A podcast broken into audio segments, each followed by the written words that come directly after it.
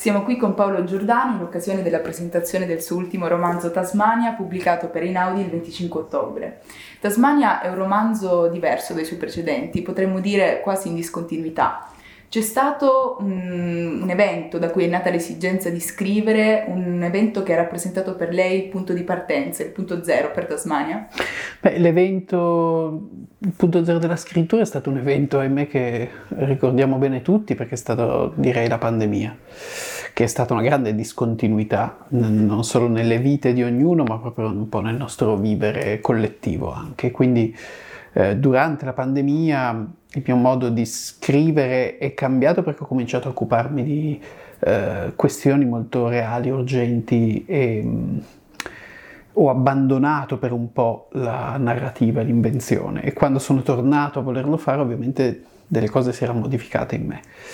Eh, il punto di vista, il punto zero invece della um, narrazione è un momento di alcuni anni prima, cioè il novembre del 2015, che eh, quando sono andato a ripercorrerlo, eh, mi sono reso conto di essere stato proprio a Parigi, dove mi trovavo, il momento di coincidenza fra la conferenza sul clima, la COP21 che è stata molto importante, e eh, l'inizio degli attentati, l'attentato al Bataclan, quindi l'apertura della grande stagione del terrore in Europa. Leggendo il libro si percepisce il continuo contatto con la crisi della nostra epoca. Secondo lei è cambiato il nostro modo di entrare a contatto con gli eventi che accadono intorno a noi? Siamo ancora in grado di sentirli?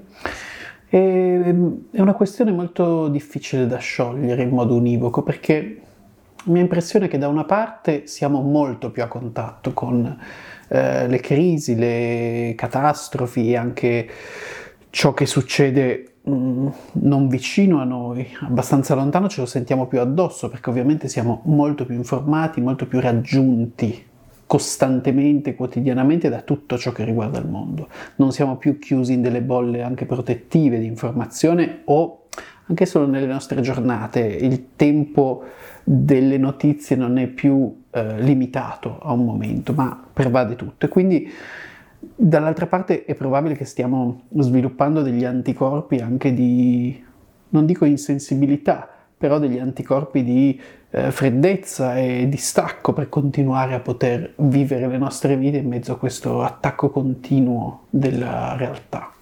Il libro tocca temi molto forti, parla di crisi, ma non solo di crisi climatica, si fa riferimento anche alle relazioni umane, alla genitorialità, anche con un approccio autobiografico. È stata una sfida per lei parlare di sé e come è stato confrontarsi con questi temi?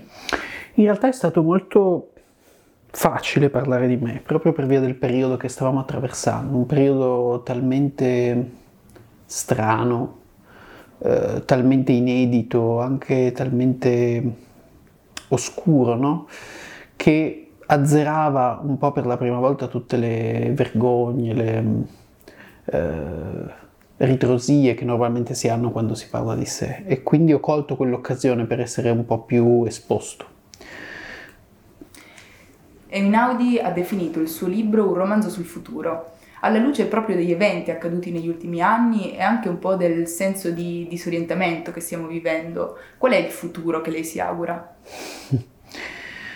um, beh, in questo momento mi auguro innanzitutto una tenuta del sistema che, in cui siamo cresciuti, in cui ci siamo formati, quello in cui crediamo, che è un sistema democratico, un sistema di libertà, eh, un sistema di mh, mm, prosperità anche. E ci sono segnali di minaccia anche molto evidenti che sappiamo. In questo è un momento in cui bisogna proteggere e difendere eh, delle cose che forse davamo un po' per scontate, soprattutto eh, io della mia generazione, lei è ancora più giovane, ma, ehm, e invece scopriamo negli ultimi anni che non lo sono, che peraltro non sono percepite nello stesso modo da tutto il mondo, da tutte le persone, che quindi richiedono ancora un investimento.